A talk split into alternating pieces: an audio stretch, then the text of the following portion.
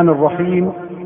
الحمد لله رب العالمين والصلاة والسلام على أشرف الأنبياء والمرسلين سيدنا محمد وعلى آله وصحبه أجمعين. يسر تسجيلات النجاة الإسلامية بالمدينة النبوية أن تقدم ولله على الناس حج. البيت من استطاع إليه سبيلا. ومن كفر فإن الله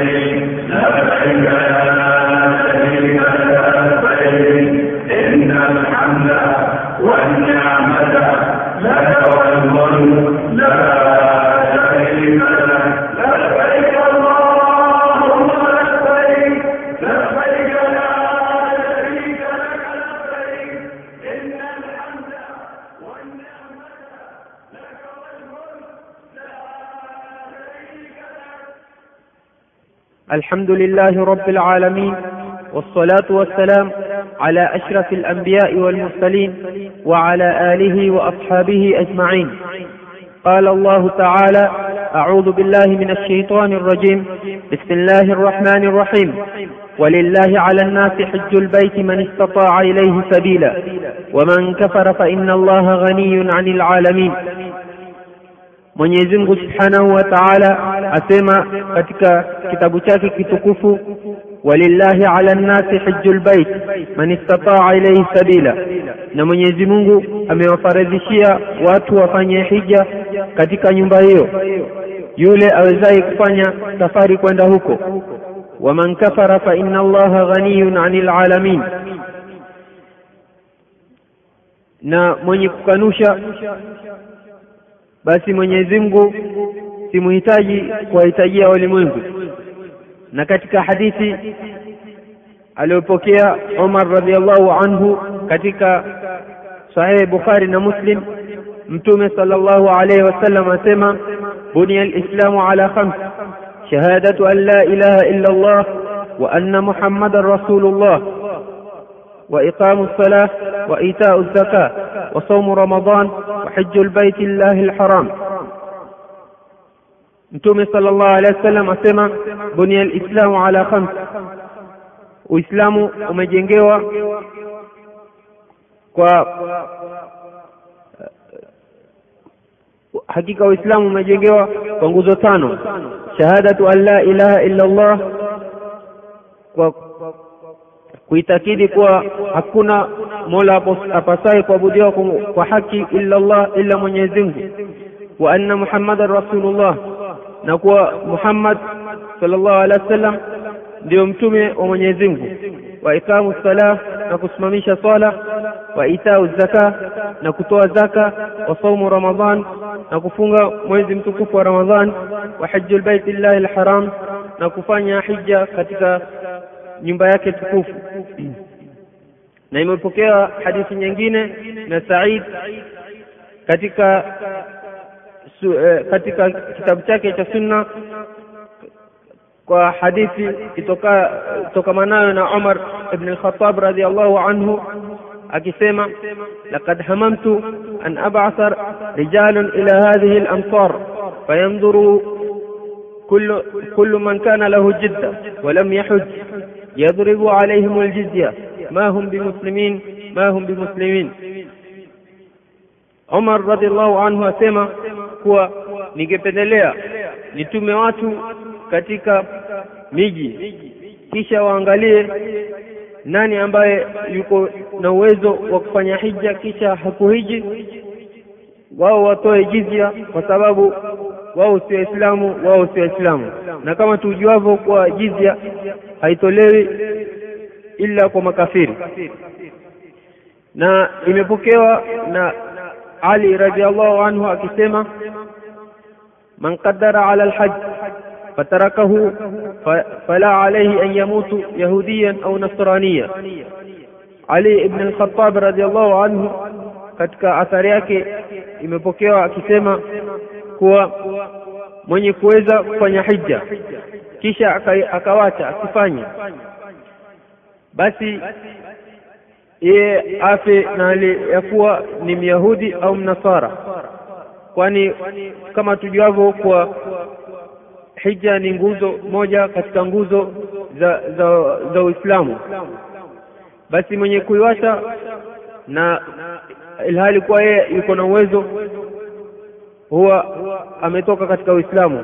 Atakufa ilhali yeye ni myahudi au mnasara na imepokewa na Ibn Abbas radiallahu anhuma kuwa Mtume saa salam amesema taajalu ila lhaji fanyeni haraka fanyeni haraka kwenda hija, yani hija ile ya faradhi.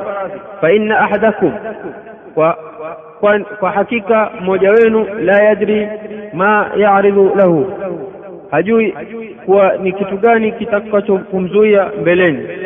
Hadithi imepokewa na Ahmad kwa sababu mbeleni hujui pengine utakuwa utakuja kuwa mzee au utakuja kushikwa na ugonjwa au mambo mengine ambayo yatakuzuia usifanye uh, hija. Kwa hivyo fursa utakayokuipata ya kwanza ni uzuri uwe, u, u, uende huko haji.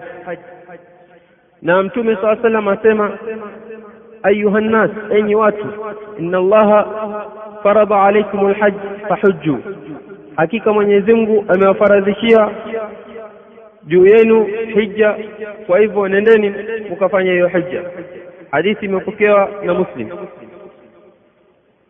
Tukiangalia katika umra kwa umra pia ni wajib mara moja kwa umri wa muislamu imepokea hadithi na mtume sa, e, mtume saa salam akisema akimjibu jibril alayhi salam katika hadithi ndefu ambayo mtume saa salam alisema alislam an tashhadu an la ilaha illa allah wa anna muhammadan rasulullah uislamu ni kushuhudia kuwa hapana mola apasai kuabudiwa kwa haki illa ni mwenyezi mungu wa anna muhammadan rasulullah na hakika muhammad ni mtume wa mwenyezi mungu wa tuqimu salah na kusimamisha swala wa tu'ti zaka na kutoa zaka wa tahujju albayt na kuhiji bait llahi alharam nyumba tukufu ya Mwenyezi Mungu huko Maka wa ta'tamir na kufanya umra mpaka mwisho wa hadithi ambayo yasema wataghtasil min aljanaba na kuoga kutokamana na janaba watatimu lwudhu na kutawadha sawasawa watasumu ramadhan na kufunga mwezi wa ramadhani. Hadithi imepokewa na ibn al-Khuzaima na Daraqutni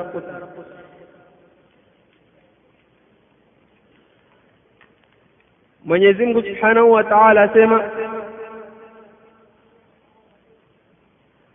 الحج أشهر معلومات فمن فرض فيهن الحج فلا رفث ولا فسوق ولا جدال في الحج.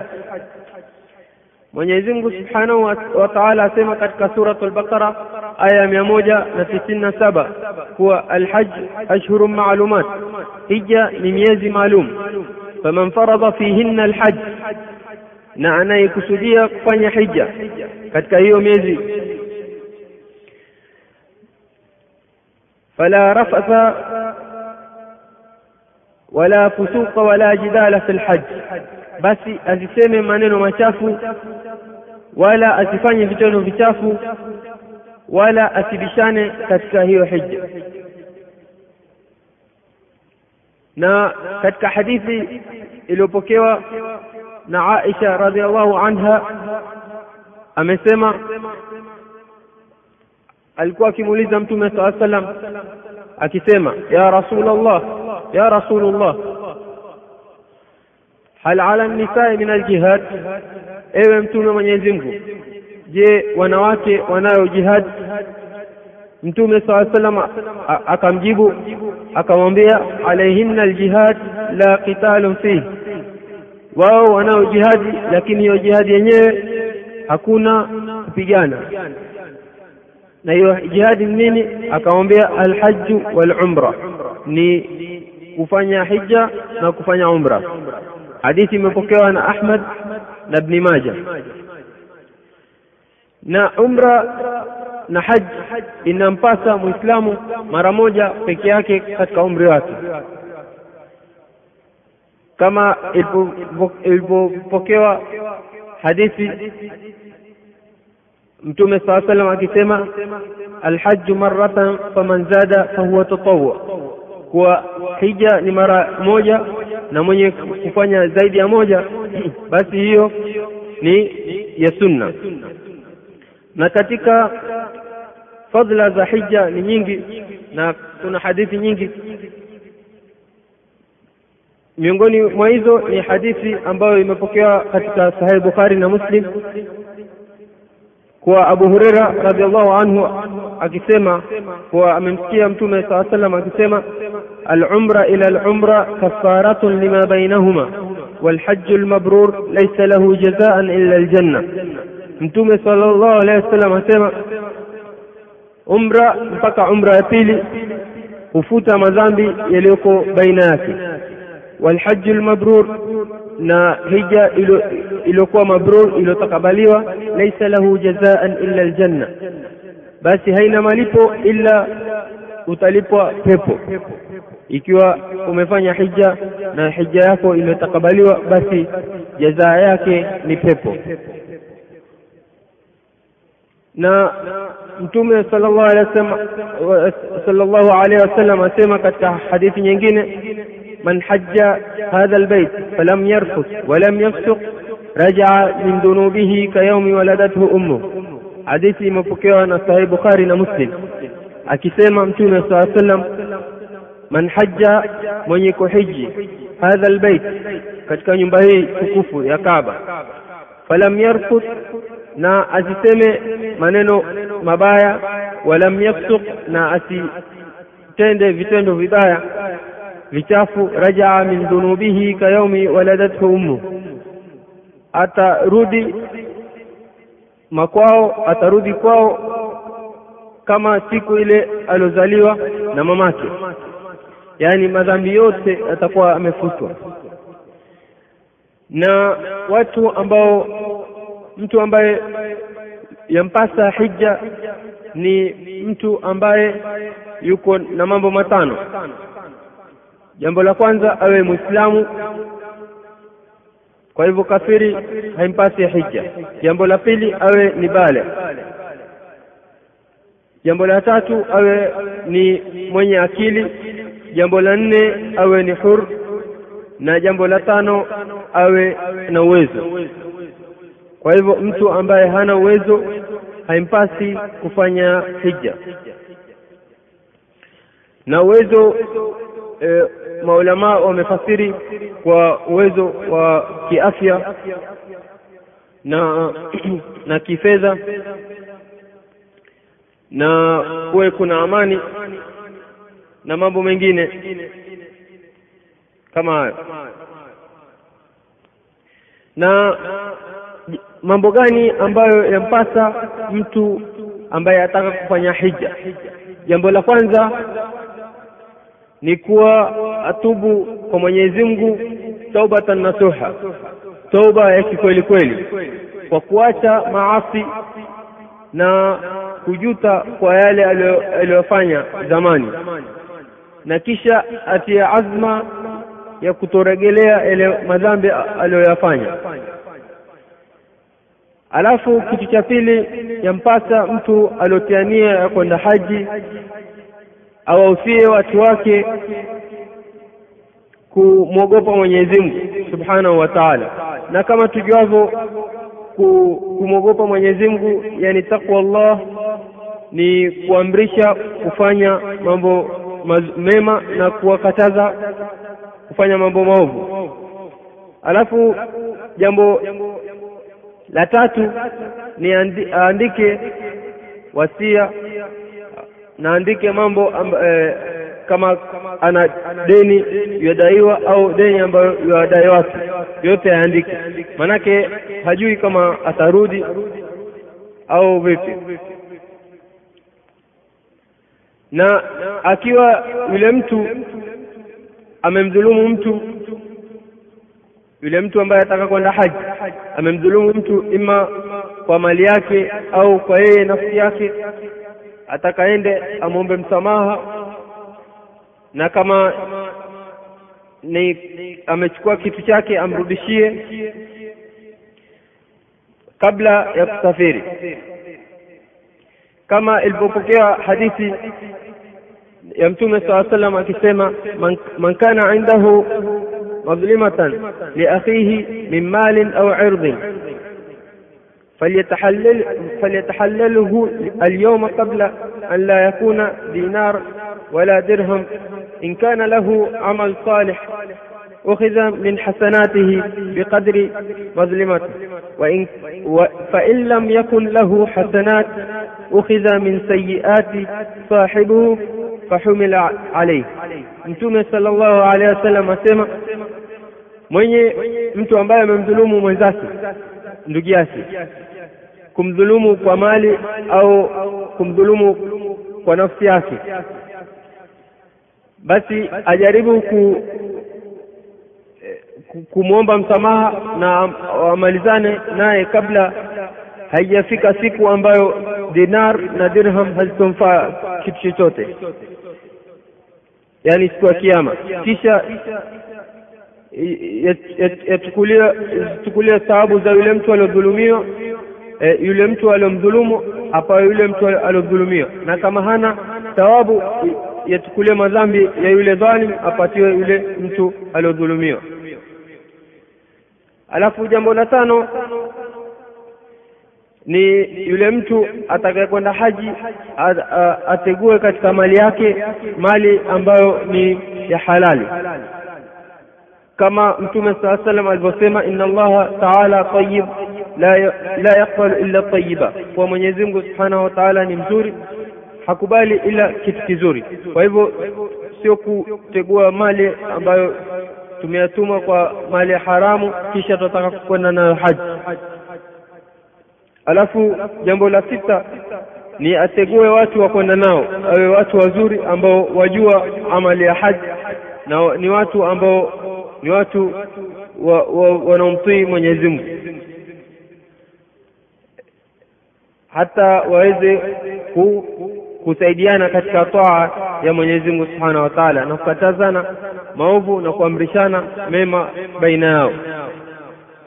Na jambo la saba ni ajihifadhi ulimi wake katika kuzungumza maneno ambayo hayafai na ajihifadhi viungo vyake na kufanya mambo ambayo hayatakikani, na ajihifadhi macho yake asiangalie mambo ya haramu, na pia masikio yake asisikize maneno ya haramu.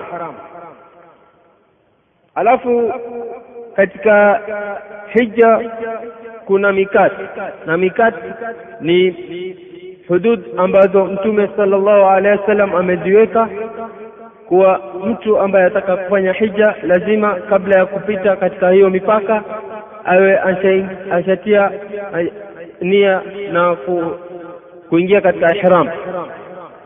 Na hayo mikati ni mikati mitano, ni mikati ya dhulhuleifa au kwa jina lingine Abyar Ali kwa watu wa Madina na mikate ya pili ni Juhfa kwa watu wa Syria, na ya tatu ni Karne al-Manazil ama Sail kwa jina lingine kwa watu wa Najd, watu wa Riyadh na Taif na upande huo, na mikati ya nne ni ya lamlam ni watu wa Yaman na ambao pia Kenya ingia katika hiyo mikati na Tanzania na Uganda na nchi za Afrika Mashariki na kwengineko na mikatu mikati ya tano ni dhatul iraq ni mikati ya watu wa Iraq.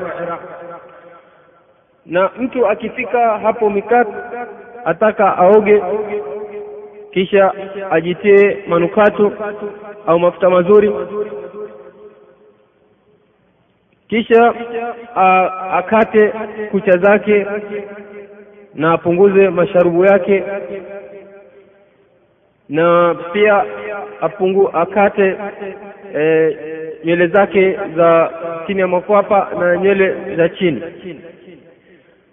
Kama hadithi iliyopokewa na Abi Huraira radhiallahu anhu akisema Mtume saa salam amesema alfitratu khamsa alkhitan walistihdad وقص الشارب وقلم الأظفار ونتف الإباط متفق عليه حديث imepokewa na Bukhari na Muslim kwa mtume saa salam akisema vitu vya fitra ni vitano alkhitan ni kupasha tahara ama kutahiri walistihdad na kunyoa nywele za chini kwenye tupu wakasu الشارب na kupunguza masharubu wa qalmu al-afar na kukata kucha wa natfu al-ibab na kusumua nywele za chini ya makopa.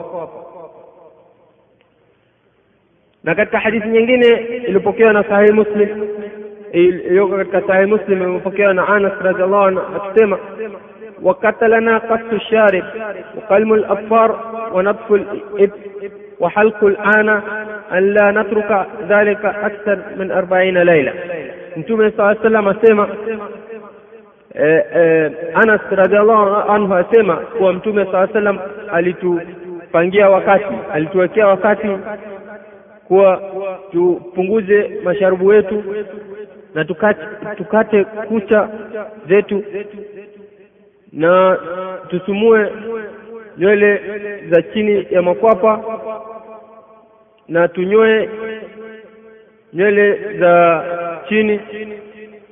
Katika tupu an la natruka dhalika akthar min arbaina laila tusiwache hizo tukazidisha zaidi ya masiku arobaini yani alal akal mtu kila mwezi ataka akate kucha na nayo mengineyo yaliyotajwa katika hadithi.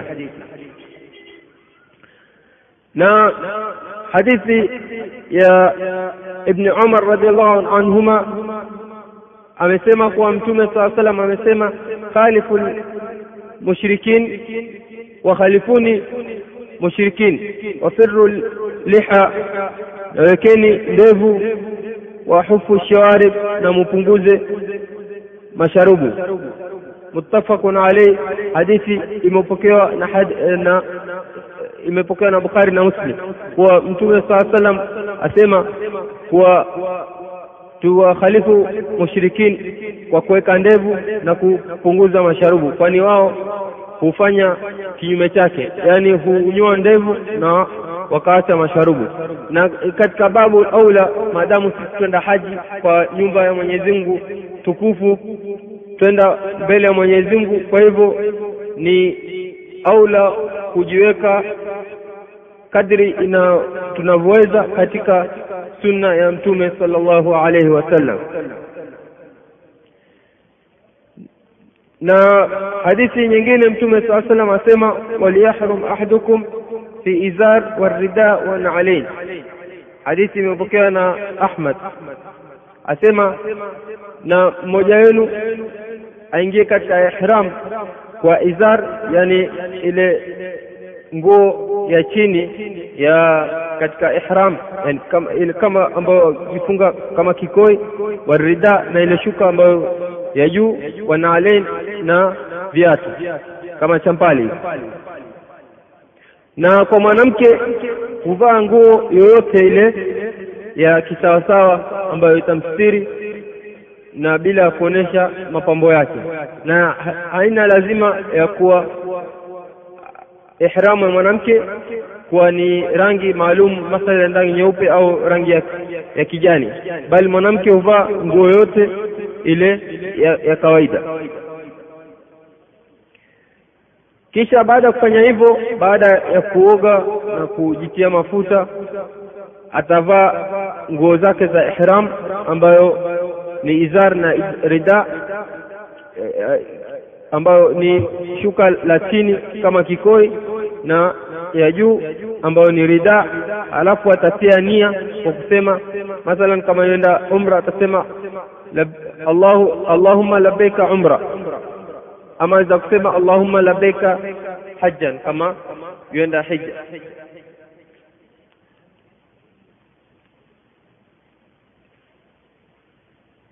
alafu baada hapo ata, ataanza kusema talbia kwa kusema labbaik allahumma labbaik labbaik la sharika laka labbaik inna alhamda wan ni'mata laka wal la sharika lak. Ataendelea kufanya talbia kwa wingi awezavyo mpaka afike makka. Akifika مسكتي و مسجد الله الحرام بيت الله الحرام. أتى يمازا كفاية تلبية. قبل أكو يكتف نتعنجي مقواك وكلية. أكسيما بسم الله والصلاة والسلام على رسول الله. أعوذ بالله العظيم وبوجهه الكريم وسلطانه القديم من الشيطان الرجيم. allahumma ftah li abwaba rahmatik. Ama dua nyingine yote ambayo ni sunna kusoma ukiingia msikitini. Baada ya hapo atakwenda mpaka katika hajar al-aswad. Akiweza ikiwa ni sahali kwake atalibusu. Kama hawezi atatia mkono wake aliguse hajar al-aswad kisha abusu mkono wake. Lau hawezi basi ataashiria tu akisema bismillah allahu akbar. Alafu atakuwa amefanya ittiba na ittiba ni kuweka kuitia chini ya makwapa ile rida mkono wa kulia. Alafu kuirudisha katika e, mabega. Na katika mizunguko mitatu ya kwanza atazunguka kwa haraka haraka. Na akifanya tawafu ile tawafu tatu za kwanza atafanya kwa haraka haraka akileta dhikri tofauti tofauti na kumwomba Mwenyezi Mungu Subhanahu wa Ta'ala pamoja na kufanya istighfar kwa wingi.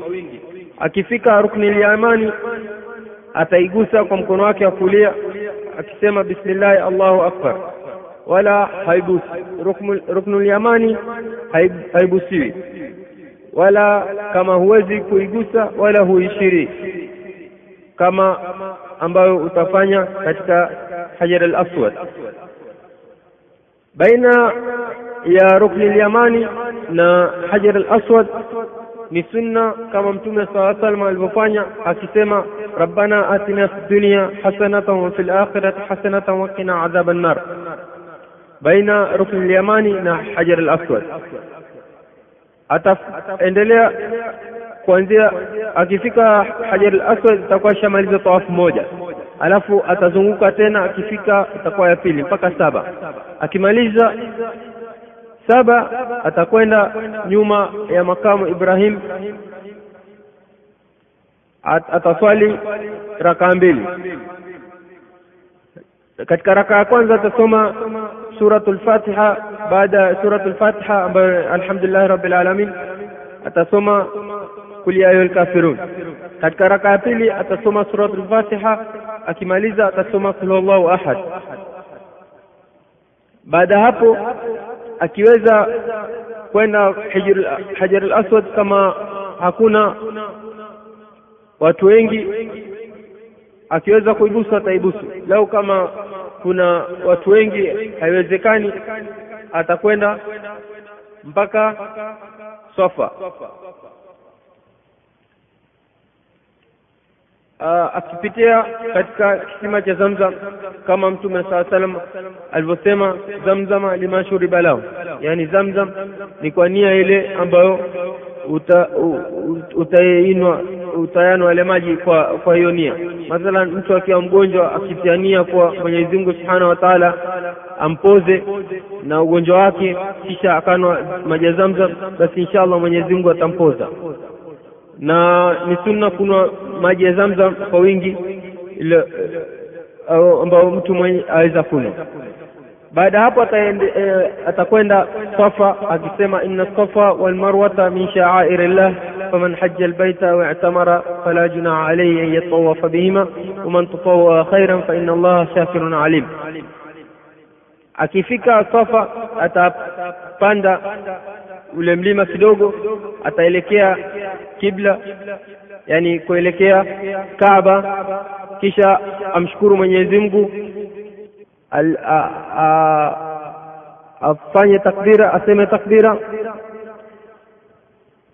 amuhimidi Mwenyezi Mungu, kisha akisema la ilaha illa Allah wahdahu la sharika lah, na huku akiinua mikono yake akisema la ilaha illa Allah wahdahu la sharika lah lahu lmulku wa lahu lhamdu yuhyi wa yumit wa huwa ala kulli shay'in qadir la ilaha illa Allah wahdahu anjaza wa'dah wa nasara 'abdah wa hazama al-ahzab wahdah.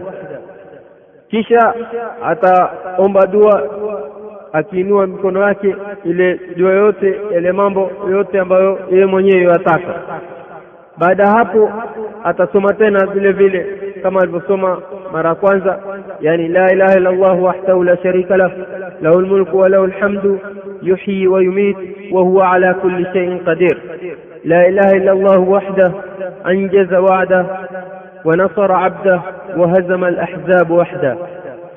كيشا تاوم بدو كيشا تاسومتنا مراتاتو بعد هابو أتا إليكيا كويندا مروة أكيفيكا كتعلاما إلي iliyotiwa taa za rangi ya kijani, atakwenda haraka haraka mpaka taa ya kijani ya pili kwa wanaume. Ama wanawake atakwenda mwendo wa kawaida. Akifika Marwa itakuwa ni ya kwanza hiyo.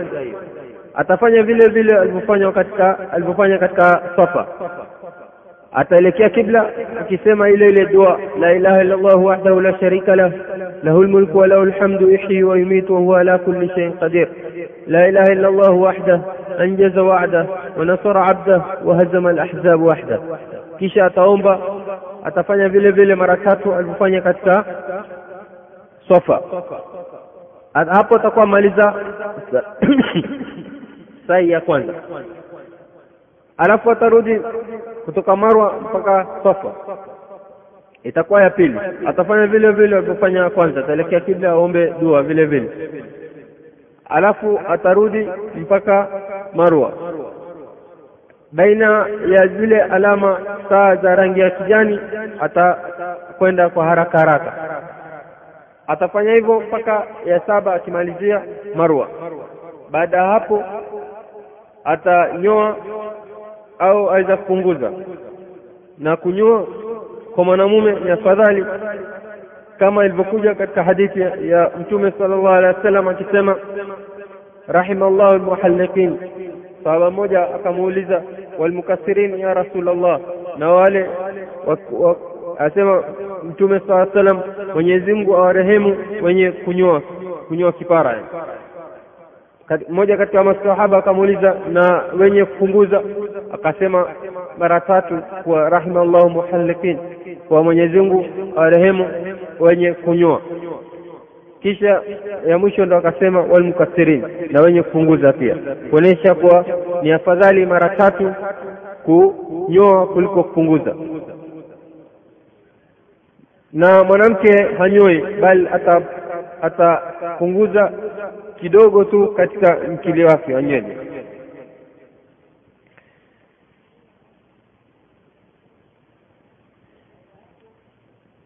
Baada ya hapo itakuwa ameshahalalisha na aweza kuvaa nguo zake za halali za kawaida na aweza kufanya mambo yote ambayo ya kawaida alikuwa akiyafanya kabla ya ihram katika nguzo ambazo ni nguzo za umra ni nguzo tatu. Nguzo ya kwanza ni ihram. Yaani tukisema ihram ni kutia nia pamoja na kuvaa nguo za ihram na kila kitu na talbia na kila kitu. Nguzo ya pili ni kufanya tawaf na nguzo ya tatu ni sai. Na mwenye kuata katika hizi nguzo basi umra yake hai itakuwa si sahihi. Na lazima afanye ile nguzo ambayo iliwata mathalan mtu amefanya tawafu kisha akasahau kufanya sai akaenda akapunguza nywele. Kwa hivyo lazima a, a, afanye sai. Alafu itambidi pia achinje. Alafu katika wajib mambo ambayo ni wajib kwa mwenye kufanya umra ni mambo mawili. Ni kuingia katika ihram kuanzia katika mikati Mathalan, mtu ameingia katika ihram. Tunajua ihram ni katika nguzo za umra. Lakini katika wajib za umra ni kuingia ihram kutoka katika mikati Mathalan, mtu am, amepita mikati bila ya kuingia kuingia katika ihram. Akaingia katika ihram na yeye yuko makka kwa hivyo atakuwa amevunja moja katika mambo ambayo ni wajib ya ya mwenye kufanya umra. Na kwa hivyo lazima achinje. Hawezi kuchinja atafunga siku kumi siku tatu katika haji kama ilivyokuja katika aya na siku saba akiregea makwao. Na kitu cha pili ni kunyoa au kupunguza. Hayo ni mambo ambayo ni wajibu kwa mtu mwenye kufanya umra. Ama mambo ambayo ni katika nguzo za haji ni mambo manne. Jambo la kwanza ni ihram. Jambo la pili ni kusimama siku ya arafa yani siku ya tisa ya mwezi wa dhulhijja. Na jambo la tatu ni tawafu ifadha ambayo utafanya baada ya kutupa vijiwe katika shetani na jambo la nne ni kufanya sai baina ya safa na marwa mara saba mambo ambayo ni wajibu katika haji ni mambo saba. Jambo la kwanza ni ihram kutoka katika mikat la pili ni kusimama arafa mpaka jua likutwe yani mpaka magharibi. Katika mambo ambayo ni nguzo ni kusimama arafa lakini katika wajib ni kusimama arafa mpaka magharibi mathalan mtu akiondoka arafa na kuja ma, magharibi kwa hivyo itambidi kuchinja. Jambo la tatu ni ku, ku, ku, kupumzika Muzdalifa mpaka alal akali mpaka nusu ya usiku kwa Muzdalifa yani mabit bimuzdalifa na jambo la nne ni kuwa Mina siku zile za tashri ambayo ni siku ya kumi kumi na moja na kumi na mbili na ikiwezekana pia ya, ya kumi na tatu kwa uko Mina. Jambo la nne eh, la tano ni kurusha vijiwe katika jamarat katika mashe, mashetani huwa kwa mpango kwa utayarusha la kwanza wa kwanza wa pili kisha watatu ile mdogo kisha katikati kisha mkubwa. Alafu jambo la sita ni, ni kunyoa au kupunguza. Na jambo la saba ni kufanya tawaful wada. Hao hayo ndio mambo ambayo ni wajibu kwa mwenye kufanya haji ama mambo ambayo hayafai mtu ambaye yuko katika ihram kuyafanya ni mambo kama yafuatavyo. Ni ku, kukata nywele au kupunguza kwa mwanamume au kwa mwanamke. Jambo la kwanza hili jambo la pili ambao mtu yuko katika ihram ima ihram ya haji au ya umra ni kunyoa eh, ni kukata kucha na jambo la tatu ni kujipaka mafuta au ma, manu, e, mafuta mazuri au manukato. Ima ajipake katika mwili wake au katika nguo zake au katika chakula ambacho iwala au katika el, e, mashrubati ambayo iwano au mambo kama hayo. Wala haji haogi kwa sabuni ambayo ina manukato au mafuta mazuri. Ama kuoga aweza kuoga lakini asioge kwa sabuni ambayo ina manukato. Lakini aweza kuoga sab, na sabuni ambayo haina manukato. Alafu jambo la nne ambalo haifai mtu ambayo yuko katika ihram kulifanya ni ku, kuvaa nguo ambazo zimeshonwa kwa mwanamke. E, kwa mwanamume. Ama mwanamke atavaa nguo zake za, ka, za kawaida. Mwanamume ndo hafai kuvaa nguo ambazo zimeshonwa. Na mwanamke hafai kuvaa gloves. Na kujifunika uso kama hayuko mbele za mahrim zake. Alafu jambo la tano ni kujifunika kichwa kwa mwanamume ama kujifunika kichwa kwa mwavuli au kukaa chini ya kivuli cha mti ama katika hema haina wasiwasi. Lakini kujifunika kichwa kwa kuvaa mathalan kofia ama kuvaa kilemba ndio hairuhusiwi kwa mwanamume. Alafu jambo la sita ni kuinda wanyama. Wanya, katika wanyama wa wa msituni. Alafu jambo la saba ni kuoa ima kuoa yeye au kumwoza mtu mwingine. Ama pia ku e, kuposa au kumposea mtu. Mtu ambaye yuko katika ihram hafai kuoa au ku, kumwoza mtu. Au kuposa au kumposea mtu haifai. Alafu jambo la nane ni kuonana na mke wake hafai. Kama mtu yuko katika ihram hafai kuonana na mke wake kimwili. Alafu jambo la tisa ni pia kufanya mambo ambayo yatakupeleka wewe ku, kufanya jimaa na mke wako. Kama kumbusu ama kuzungumza maneno ambayo ni ya ya kimapenzi na au kumwangalia mwanamke kwa shahwa mambo hayo hayatakikani. Na jambo la kumi ni kukata miti ambayo yako katika eneo la haram. Ama ndani ya haram ima uwe e, uwe uko ndani ya ihram ama huko katika ihram haifai kukata miti ama mtu mwenye ambaye yuko katika ihram hafai kukata miti kabisa. Na kuinda.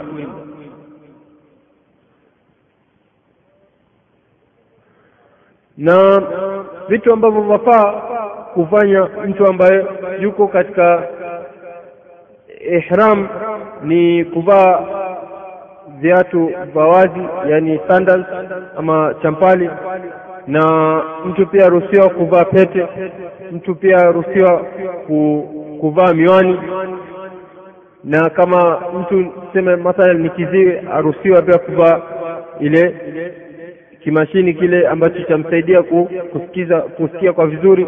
Na pia mtu aruhusiwa kuvaa saa na mtu pia aruhusiwa kuvaa e, ukanda. Hata kama ukanda pia umeshonwa yaruhusiwa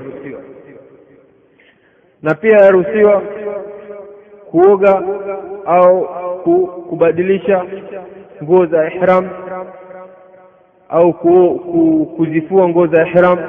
Bora asizifue na sabuni ambayo ni iko na manukato.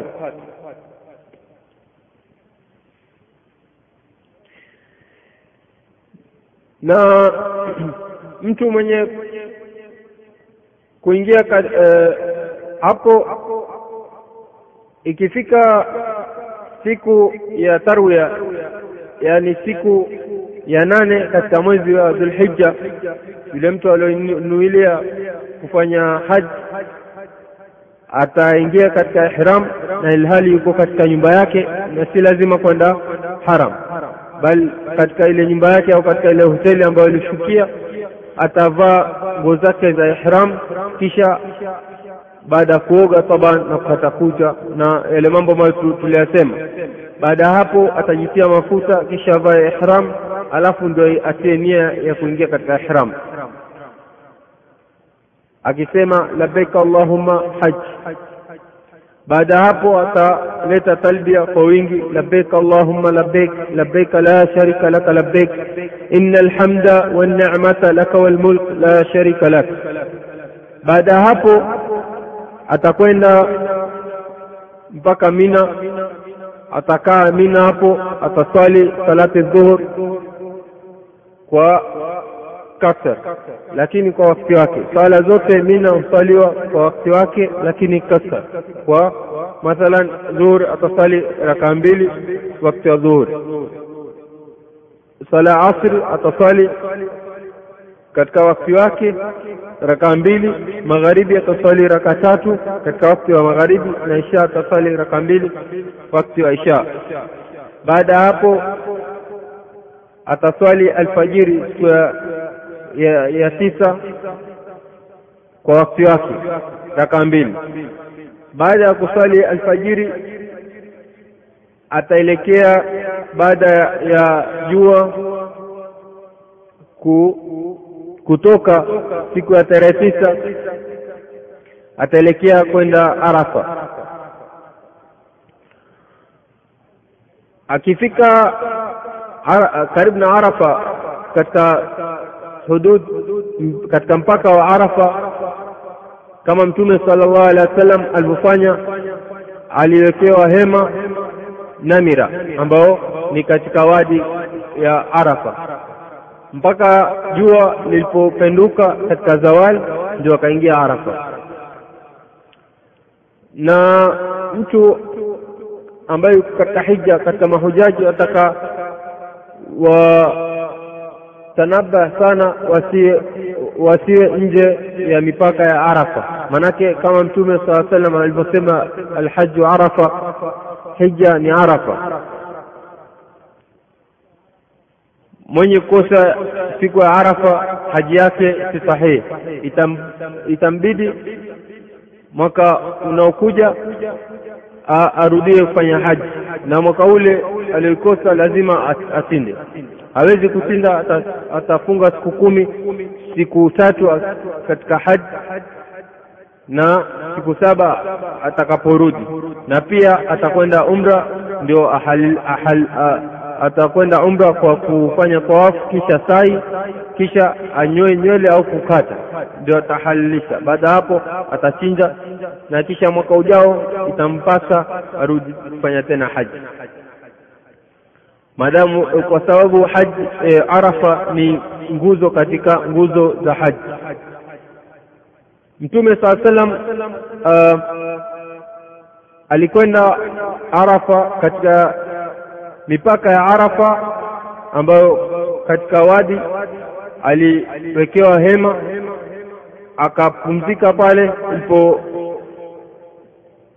ilipofika baada ya zawal yani baada ya jua kupinduka wakati ya dhuhuri ndo akaingia Arafa. Alafu akatoa amri kuadhiniwe kukaadhiniwa kisha kukakimiwa akaswalisha salati dhuhur baada ya kusalisha dhuhur kukakimiwa tena akasalisha asr. Kasr katika kasr jama takdim yani kufanya kasr jama takdir ya kuwa adhuhuri na alasiri kuswaliwa wakati wa dhuhuri raka mbili ya dhuhuri na raka mbili alasiri. Na baina yake hakuswali sunna. Baada hapo mtume sallallahu alaihi wasallam alisimama akiomba dua mpaka jua kutwa mpaka jua ku, kuanguka magharibi. Na arafa hairuhusiwi kutoka kabla ya kuingia magharibi. Maanake e, katika ada za, za jahilia watu walikuwa wakitoka kabla magharibi na Uislamu ukakataza ada hizi za kijahilia. Waislamu wakaambiwa wabaki mpaka ingie magharibi alafu ndio watoke kuondoka Arafa na mtu ambaye atachelewa Arafa basi mpaka alfajiri ya tarehe kumi yani ya ya Idi aweza akiipata aweza kuja Arafa na kabla ya kuingia alfajiri lau ataweza kufika Arafa itakuwa ni haji yake ni lakini ikitoka alfajiri na yeye hajafika Arafa basi itakuwa amekosa hija. Na fadla za Arafa ni nyingi sana.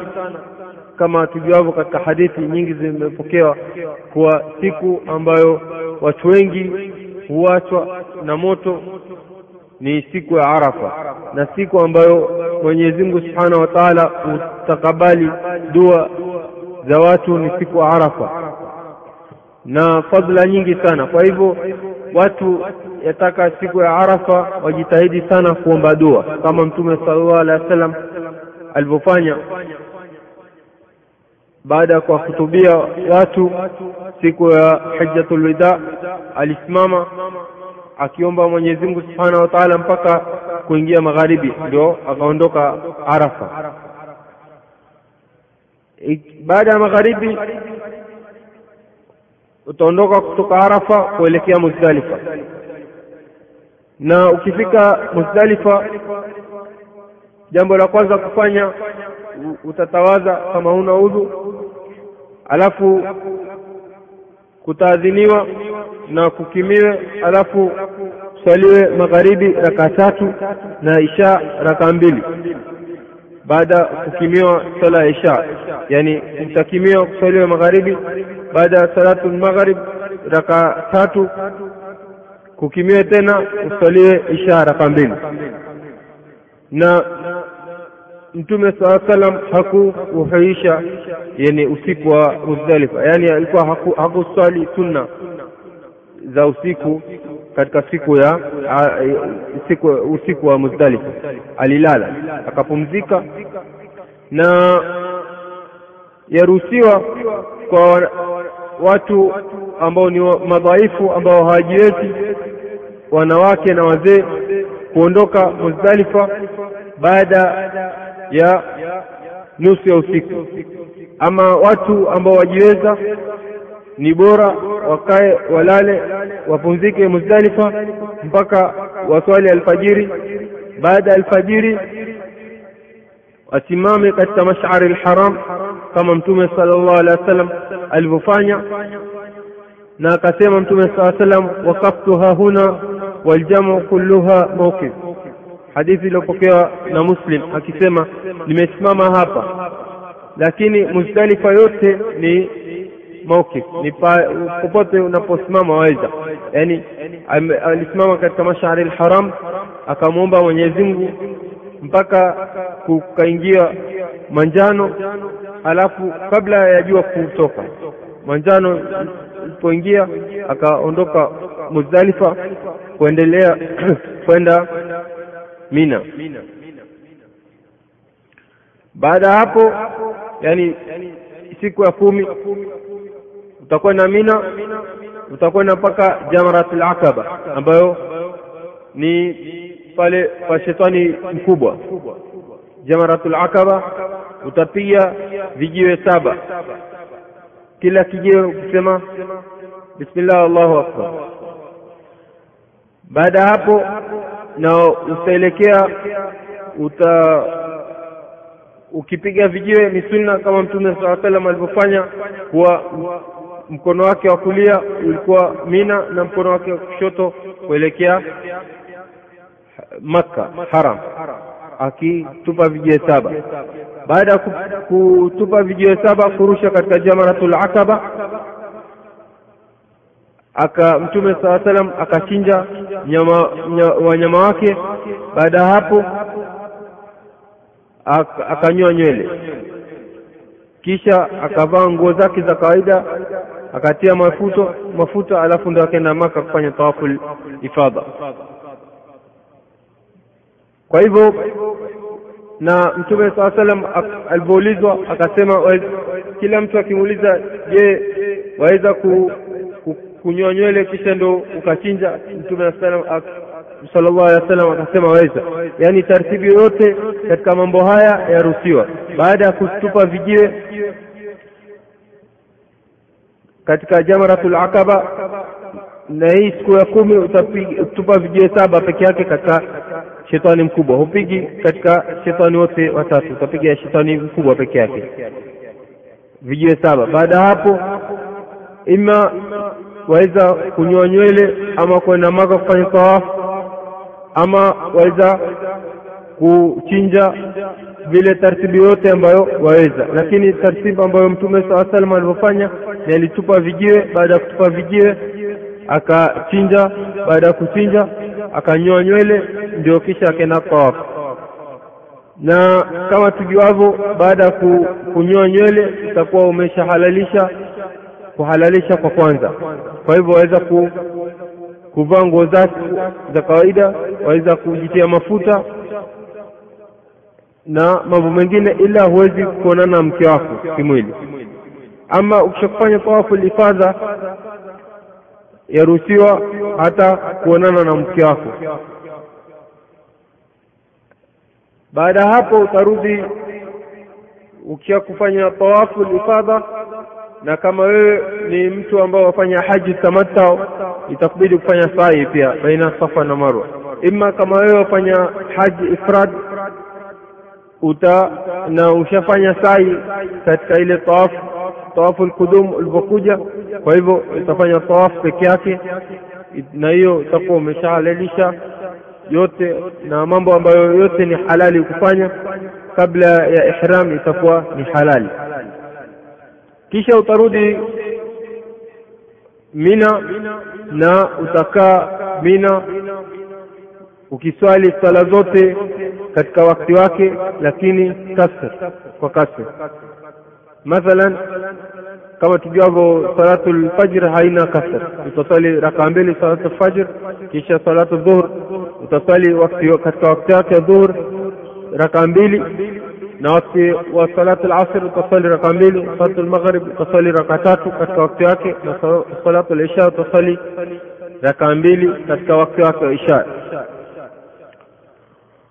ama swala katika arafa hufanywa jamu takdim yaani utaswali adhuhuri na alasiri wakati wa dhuhuri raka mbili raka mbili. Ama muzdalifa hufanya jamu taakhir. Yaani magharib na isha utaswali wakati wa isha. Magharib rakaa tatu na isha raka mbili. Ama mina utafanya kasr lakini kila swala katika wakati wake. Kwa hivyo siku ya kumi na moja utabaki pale na baada ya zawal yani baada ya dhuhuri au jua kupenduka kidogo yaruhusiwa kwenda kutupa vijio. Na utatupa vijio kwa tartibu kwa kila shetani utapiga vijio saba utapiga shetani wa kwanza ni mdogo. Baada ya kupiga vijue saba uta utakwenda mbele kidogo utaelekea kibla utamwomba mwenyezi mungu subhanahu wa uta utasoma dua ile kitu chochote ambacho wewe wataka baada ya hapo utakwenda katika jamara iliyo katikati. Alafu utatupa vijie saba. Baada ya kutupa vijie saba kurusha vijie saba uta utakwenda mbele kidogo kisha utaomba dua. Baada ya hapo kuelekea kibla ukiinua mikono yako. Baada ya hapo utakwenda katika jamara ile kubwa e, shetani mkubwa kama tusemavyo. Alafu utatupa utarusha vijiwe saba. Na ukihakikisha kuwa vijiwe vyote vaingia katika ile ile sahani ya ile jamara kwani kijiwe kama hakikufika itakubidi urushe kijiwe chengine kulipiza kile ambacho hakikuingia. Baada ya kurusha vijiwe saba katika ile shetani mkubwa huombe dua kama ambavyo utafanya katika ile shetani mdogo na ile katikati. Baada ya ile kurusha vijiwe saba katika shetani mkubwa uta utakwenda zako utarudi katika mahema huku mina. Na siku ya kumi na mbili tarehe ya kumi na mbili pia utafanya hivyo hivyo.